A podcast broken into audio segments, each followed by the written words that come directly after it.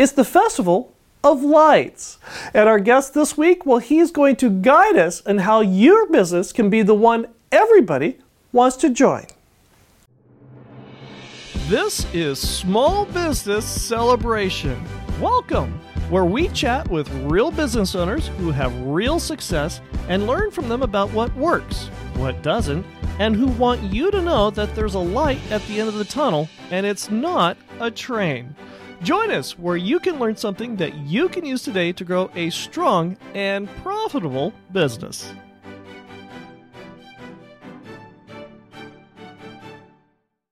Welcome to Small Business Celebration, and our guest this week is Rabbi Jonathan Klein, the rabbi here at Temple Bethel. Welcome to Small Business Celebration. Thank you very much. And for visionaries who don't know who you are, Yeah. who are you, and what is it that you do? Sure. So, my name is Rabbi Jonathan Klein. I've been serving here at Temple Bethel in Bakersfield since May of 2020. Uh, I've been a pandemic rabbi for the most part, and here things are beginning to change, and I can be in person.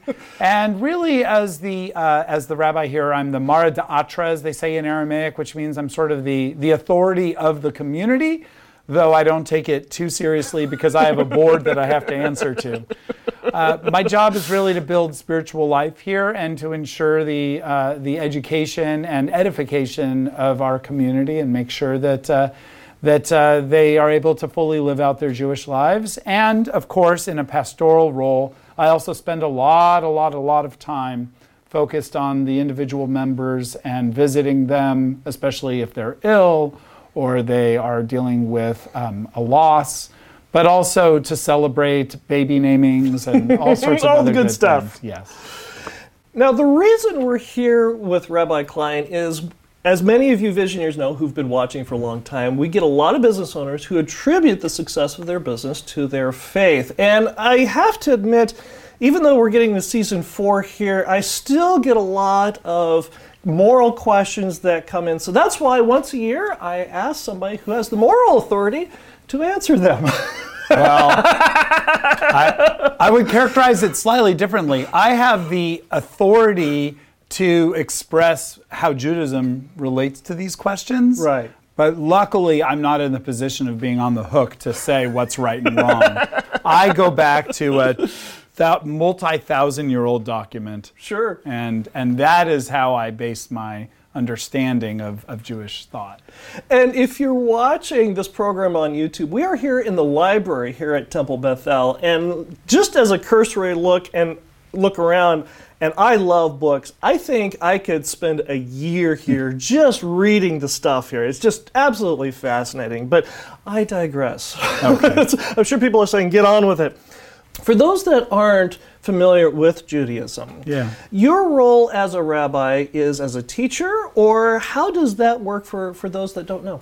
The role of rabbi is multifaceted. Uh, in many ways, it's like any other clergy role, except that from our perspective, what I'm supposed to do, what I'm trained in doing, is becoming as much of a master of the tradition. And we are a law based religion. And so, as a law based religion, it's really like, what does the code book say? What, I'm the DMV like expert. I have Sure, that. sure. I have that manual. And so, my job is to both help people to understand what our tradition says about certain decisions that they're making in their lives.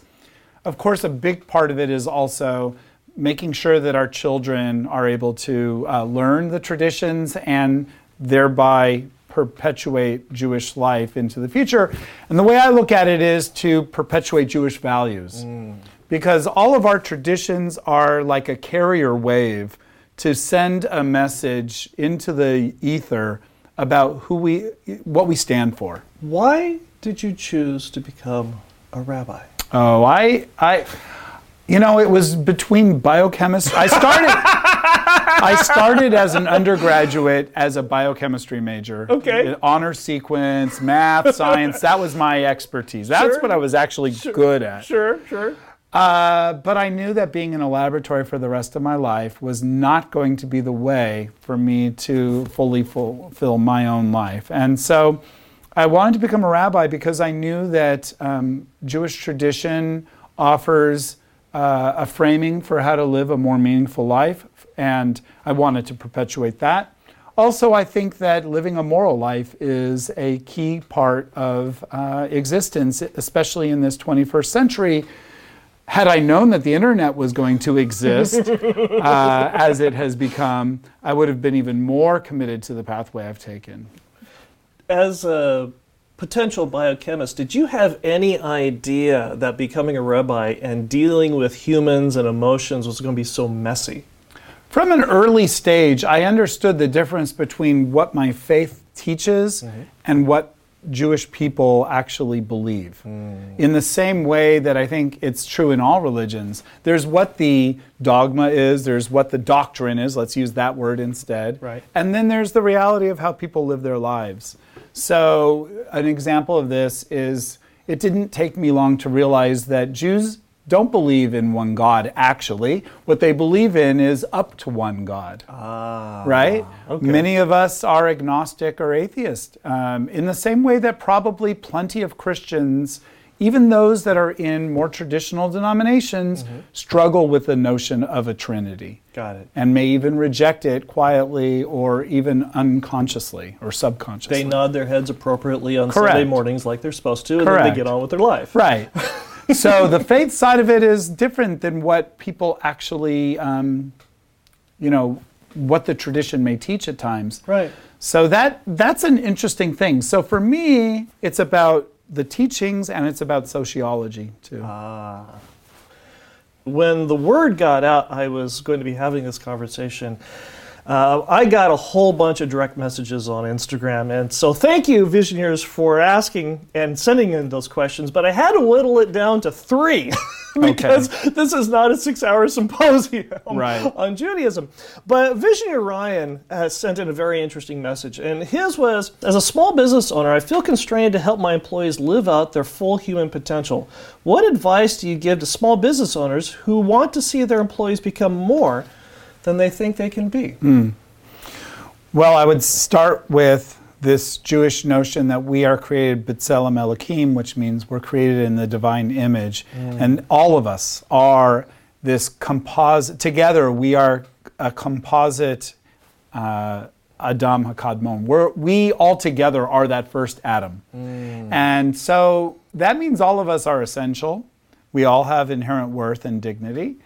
And from that perspective, when we have employees, we have to remember that they are just like us at the they are living out their lives trying to find a way a pathway forward in their existence mm-hmm. it doesn't mean that you have to just simply overlook mistakes or anything like that in fact you shouldn't overlook them but you should always give um, the kaf zechut, the, the benefit of the doubt uh-huh. Um, so part of it is to make sure that your workplace is not a hostile workplace. Sure. I mean, it's go figure, right? You would think. Yeah. So let's let's be kind to our employees, inherently kind. Think about their well-being, mm-hmm. but also create clear sense of expectations and boundaries as well. I mean, I think that that's that those are worthwhile and necessary. They're actually necessary for a workplace to be effective and, and work well. Right now, we are very much in an employee shortage mm-hmm. sequence right now, and there's a mm-hmm. lot of business owners that are trying to figure out mm-hmm. meaningful ways to attract new employees and retain sure. them. What are some of the things that you would suggest to help create that very cohesive, mm-hmm. positive business atmosphere? Well, I do think that people respond to vision. Mm. So if you, as a business leader, express a vision or a mission for the for the enterprise that you're engaged in, it is a hook for people if they really feel inspired as well. So the top leadership really has to be inspired as well in what they're doing and not look at it they they may look at it from a dollars and cents perspective, mm-hmm. but underneath that should be a heart that's also committed to the vision of whatever it is. We all have to make money somehow. But how we make that money is going to matter. And if, if our affect is one of sort of brutal, you know, um, accountability and, uh, and force and, and grit, then that has an impact on employees. And it, especially with the labor shortages that are now endemic to who, part of this, this reality, I think you're going to have to start selling the business as a vision of something greater. Greater, especially greater than self. That is, if you're the founder, wonderful. If you're the builder, wonderful.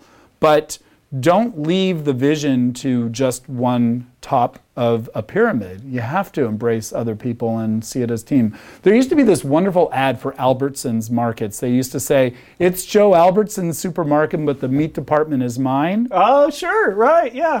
I always loved that because it meant that the worker in that meat department was really a part of a bigger vision, but also had some some leadership role. They were invested. They were fully invested, correct. Now, in the next segment, we are going to parlay off of one of the things that Rabbi Klein just spoke about. And it also happens to be the most popular question that I get asked year after year after year here on Small Business Celebration. But before we get into that, if visionaries want to get in touch with you, how do they do that? Oh, that's great. Uh, so, a couple things. First of all, we have a website, templebethelbakersfield.org. And how do you spell Temple Bethel? Yes, thank you. T E M P L E B E T H, Space. no space, E L, Got it. Bakersfield, all one word, dot org. Uh, but probably the best thing they can do is reach out to me. So Temple Bethel is TBE. So my email is TBE Rabbi Klein. K L E I N is my name. So um, if people want, and, and it's at Gmail, of course. because that's where we Everybody's at now. Gmail, Yeah. right? Yeah. exactly.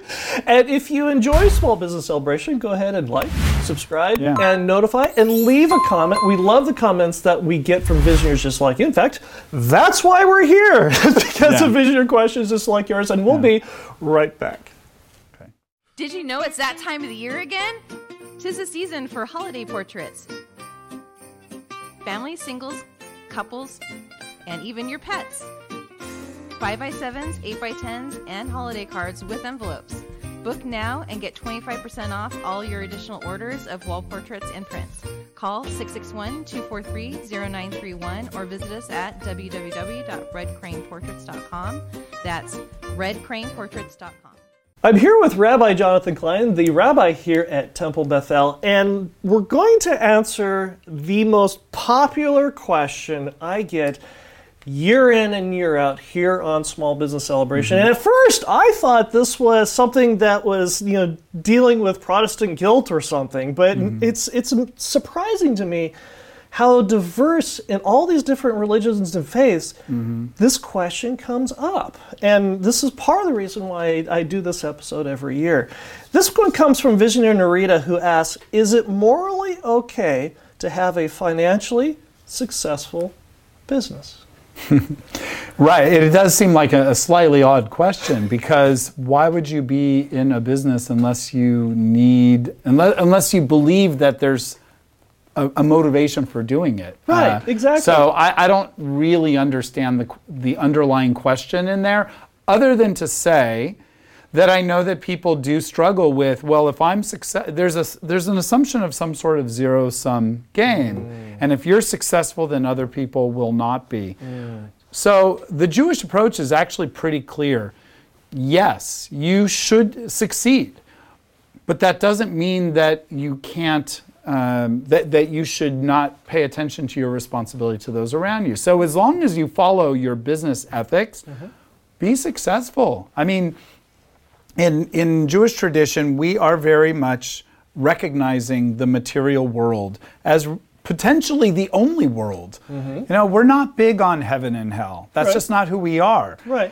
And so for us, this is the world that we live in. So we can't um, ignore the fact that we need food on our table, we need a roof over our heads, and we need to be able to live and to thrive. And really, if we are created B'Tselem in this image of God, in this divine image, then um, then we need to take care of ourselves. This is one reason why Jews traditionally don't do cremation because our bodies are um, really the property of God. Right. But if the if it is our the property of God, then we have to treat it with utmost respect, and that means ensuring, because we're partners with God, we have to uh, take care of ourselves. We can't, you know, suicide is against Jewish law. Right. Not a lot of punishment once you do it, but Sure.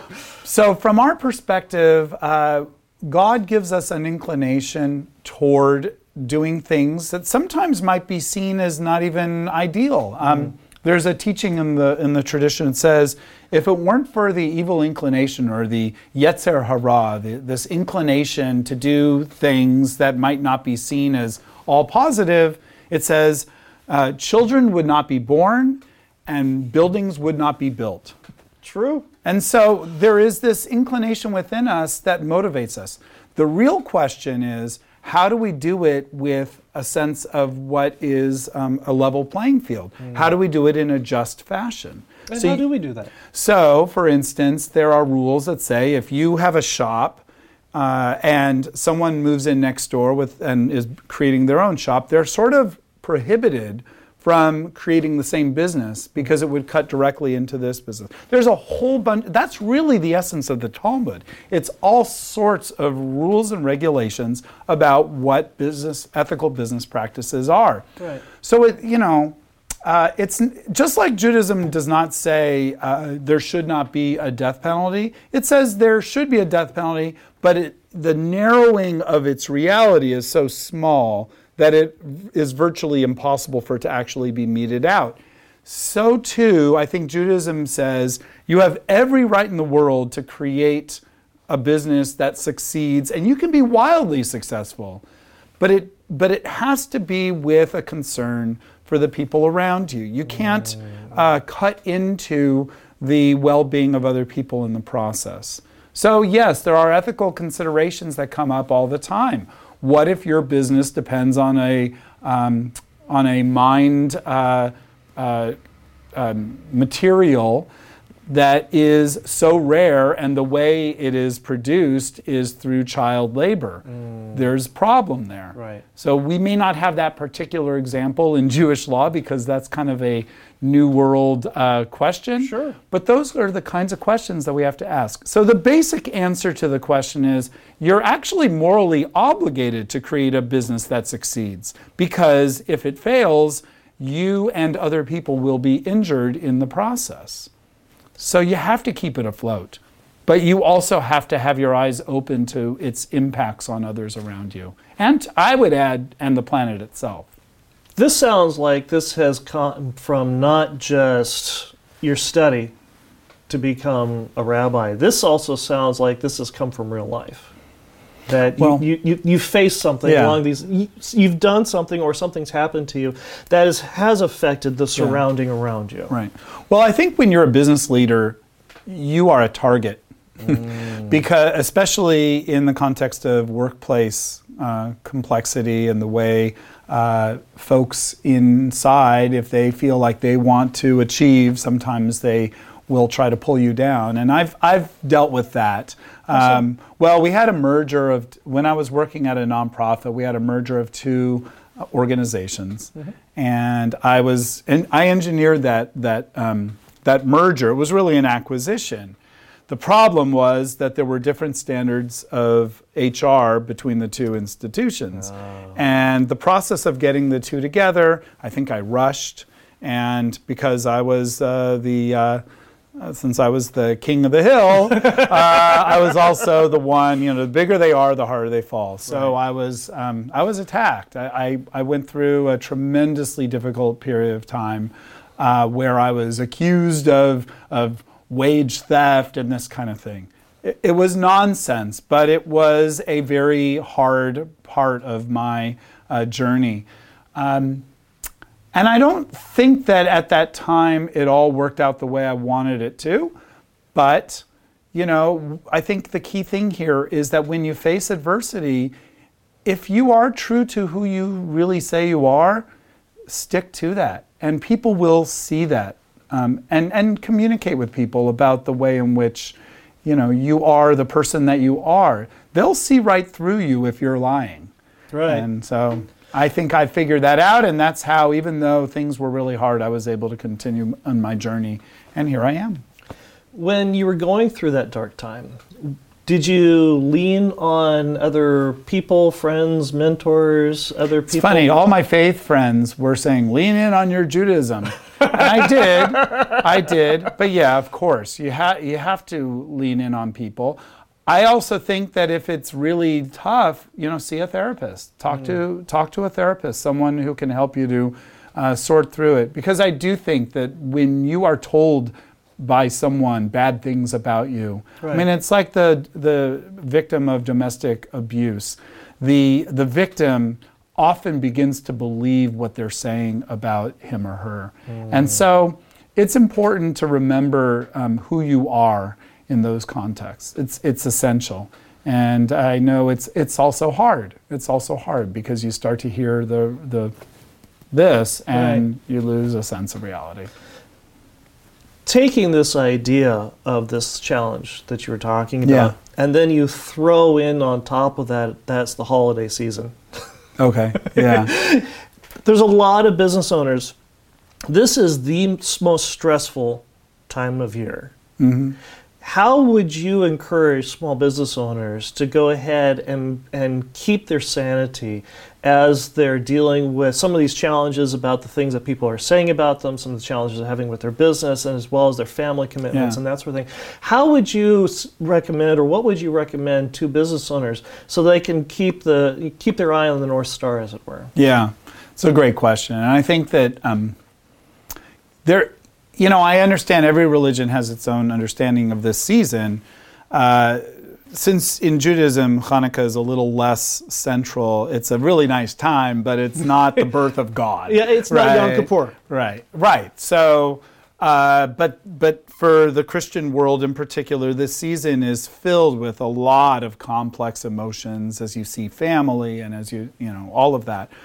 I think the key is this is month twelve there are 11 months before that. Right. And building a relationship with your coworkers um, that is sustaining and clear and not ambiguous is really important. Mm. You want to fix it in that 12th month, but the truth is, you really need to think through how you create the structure for the entire year so mm. that you don't go to them with, you know, so yes, of course you should give you know, you should have a holiday party. You should have a way for there to be less of a divide between you and your coworker. But one thing I will say that I think is hard for people to hear: don't ever think that your co. This is my view. Sure. Don't ever think that your coworker or the person who reports to you is your friend. And I don't mean that in a hostile way. I mean that in a sense of power. Because mm. you have the power, whether you're nice or you're not to them they always know that. And so, from that perspective, that you may think that everything is wonderful, hunky dory, and everything is beautiful, but I've been in situations where employee employers have said in hearings, for instance, I've been involved a little bit in in um, in uh, living wage campaigns and whatnot. Um, I've heard employers say, "My employees love me." You know, my employees are supportive of us, and to we know. Yes, yeah, yeah, right. And you know, you can think that, but they're scared to lose their job, and they don't want to lose their job. So it's important to create structural realities that are showing your concern and compassion. You can't just use rhetoric, and if you do, it's never going to get there create a structure that ensures their well-being. That's really all that you can do. And understand that, you know, everyone's in it on some level on their own, even if you want to have that loving, wonderful relationship. And you know what? If you do this and if you're consistent with it, you have a long term employee who is loyal to you and you're loyal to them, and you invite them over for dinner, for Thanksgiving. And that's good. And we'll be right back. The reason we're here talking with Rabbi Klein here at Temple Bethel is because of a whole series of visioneer questions that came from visioneers just like you who reached out to us on LinkedIn, Facebook, and Instagram. So if you've got thoughts, you've got ideas, things that you'd like to learn about, reach out to us here on social media, here at Small Business Celebration at LinkedIn, Facebook, and Instagram, and let us know. And happy Hanukkah. I'm here with Rabbi Jonathan Klein, the rabbi here at Temple Bethel, and this is the week of Hanukkah. And I learned a lot of things between the uh, second and third segments here, and we're going to repeat some of that because Rabbi Klein a, does a very good job of threading the needle or explaining things far better than I can about Hanukkah. Go figure. Go figure. Why wouldn't you? So, for those of us that are not that familiar, there is a misconception out there that Hanukkah is the big Jewish holiday mm-hmm. of the year. And mm-hmm. go through and explain to us a little bit sure. about that. So, Hanukkah is based on a tale that's found in the book of Maccabees. There's actually several books of Maccabees, but that's where the narrative is focused. It tells the story of, uh, of a moment in time when Antiochus Epiphanes, who was the leader of the Seleucid Empire, and these are big words, in what people might, you could just call it Syria, but they used to call it Assyria. Right. Uh, he decides to invade Jerusalem and takes over the temple and brings Hellenism into the community. Mm. And that is the moment where basically Greek influence takes over the Middle East. Right. And the temple itself, and when we talk about the temple, we're talking about the Beit HaMikdash, the big temple that's in Jerusalem. Right now, we have what's where the Dome of the Rock is, actually, ironically. Right. Uh, that was taken over, and uh, there was then a war that ensued, and the Maccabees were victorious in that war and were able to rededicate, which is the same word as Hanukkah, ah, uh, the temple. Okay. So the temple was rebuilt and, uh, or was rededicated as a as a holy site. Right. So it's essentially a holiday that is centered around the removal of religious persecution. Mm. It is centered around the idea of religious freedom. And in some circles, you actually light the Chanukiah or that special menorah, the right. candelabrum. You light it in your doorway outside for everyone to see that you are there and that you're proud of who you are. And so the holiday of Hanukkah is really about reminding Jewish people that the Jewish traditions can be perpetuated and that we can thrive and flourish in our communities.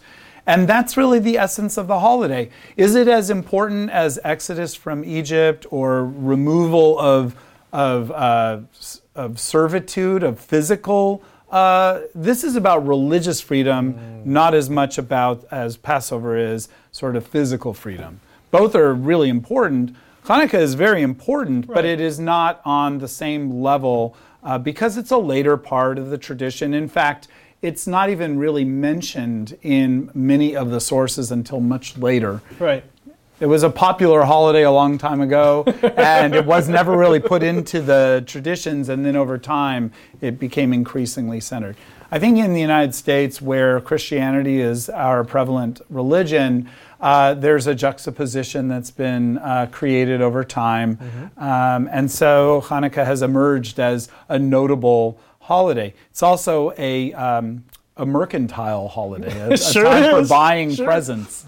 So, Eight crazy nights with yes. a present each night. Yes, absolutely. Which, and actually, we're going to have a, an 8K for eight crazy kilometers uh, here at Temple Bethel, and people should be in touch with me if they're interested. And this is a great time to talk about that. Yeah. So, how do people find out about the 8K that you guys are doing for Hanukkah? Well, first of all, it's on our website, templebethelbakersfield.org, or they can email me and I can make sure that they find out. it's a virtual 8K, okay. although many of us are gathering in actual places to do it. Right. There's a 2K also. Oh, so you know if, if yeah. you can't make the whole 8K. Exactly. Yes. Now, one of the things that I always ask our guests that are on Small Business Celebration is what do you get out of your business? What what are some of the mm-hmm. fun things? What are some of the benefits of doing that? And I'd like to ask you as a rabbi, what are some of the things that you really enjoy yeah. about being a rabbi? Yeah. Well, I appreciate the question. Um, I love working with the Jewish people. I look. I, I mentioned before. I studied biochemistry as an undergrad at UCLA. Right. That was a possible fa- pathway for me. But the reason I really hunkered down on going down the pathway of, of the Jewish people is because I really think that the values and the um, ethics that are at the core of our tradition um, are meaningful. And um, as a result, all of the rituals, all of the activities, whether it be teaching the kids in the school, um, I mean, first of all, it's fun. Sure, There's a lot right. of fun. But second of all, what we're talking about is so rich and intellectually stimulating. I mean, this library around us here um, is filled with just countless elements of history, uh, spirituality, um, ideology, philosophy. It's all here. And that's what we say about the Torah. It's uh, hafochba, hafochba, dekulaba, that uh, turn it and turn it again, for everything is in it. And just all that comes out. So by being centered on this world, the Jewish people sees its mission as making this world a better place. And so, by being a part of this, uh, this um, entrepreneurship Sure, of, sure. of the, this, this project of the Jewish people to make the world a better place, which I think it is, um, the project of the Jewish people, we may not always agree. I, yeah. Sometimes not even with your own fellow Jews. Right. Well, we have this, we have this teaching: two Jews, three opinions. Exactly, right, you know. sure. So uh, you just have to watch Fiddler on the Roof, and you'll see on the one hand, but on the other hand. So that's who we are. Um, no, I think that there's just so much, and and you know, I love to start every day with Modeh ani lefanecha. I am grateful to you, or I am thankful to you, fr- thankful before you that you've returned my soul to me with kindness. Great is your faith. And that's a statement to God that we say when we wake up and we roll out of bed. Every day is an affirmation of this world and, and the life that we get to live. So I don't know how many days I get in this world, but I know that every day is a blessing. And that's, that's something that I can teach others, and I'm grateful for that opportunity to have that role. Rabbi Klein, this has been a privilege. Thank you very much for joining us here on Small Business Celebration. And if visionaries want to get in touch with you, Sure. how do they do that? Sure. I'll look at the camera uh, yeah, feel free to. For one thing, you can, you know, we have our Friday night worship services, and right now we're doing that in person uh, if people can bring a vaccination card. We are a non uh, proselytizing community, but if you want to show up, you're not going to be rejected as long as you come with no malice in mind. We're a little nervous about those things, I will be honest. Sure. Uh, but the email for me again is tbe rabbi klein r-a-b-b-i-k-l-e-i-n at gmail.com and uh, please drop a note and um, we'd love to get to know more of the community uh, for people who are interested we end up with a lot of folks who are interested in judaism but again we don't evangelize we don't proselytize we say be authentic to who you are whatever your religious tradition is be authentic to who you are that's really what it comes down to. And that's a good note to live by. Absolutely. And I'll be right back with my final thoughts. Happy Hanukkah. Thanks. Did you know it's that time of the year again? Tis the season for holiday portraits. Families, singles, couples, and even your pets. 5x7s, 8x10s, and holiday cards with envelopes. Book now and get 25% off all your additional orders of wall portraits and prints. Call 661 243 0931 or visit us at www.redcraneportraits.com. That's redcraneportraits.com. Four lessons learned. Recently, I've been invited to speak to a group of small business owners next year, and one of the topics they asked me to speak about is Michael, what have you learned as host of Small Business Celebration? It's sort of like writing a PhD dissertation on an index card. It's not easy. I mean, it's been 160 episodes, and good golly, there's a lot that I've learned. How do I whittle this down? Well, I've spoken to numerous visionaries and friends and family about this and trying to figure out how do I encapsulate all this three seasons plus of information? But we've whittled it down to four things. Four things that you can take through this holiday season into next year. One, accept only what is true. Two, work for the common good. Three, match our needs and wants with what is in our control. Four, embrace what God or nature has in store for us. These four points, yeah, I've already taken out the dry erase marker and marked them on the mirror in the in the bathroom. Because these are things that I will be taking through this holiday season into next year.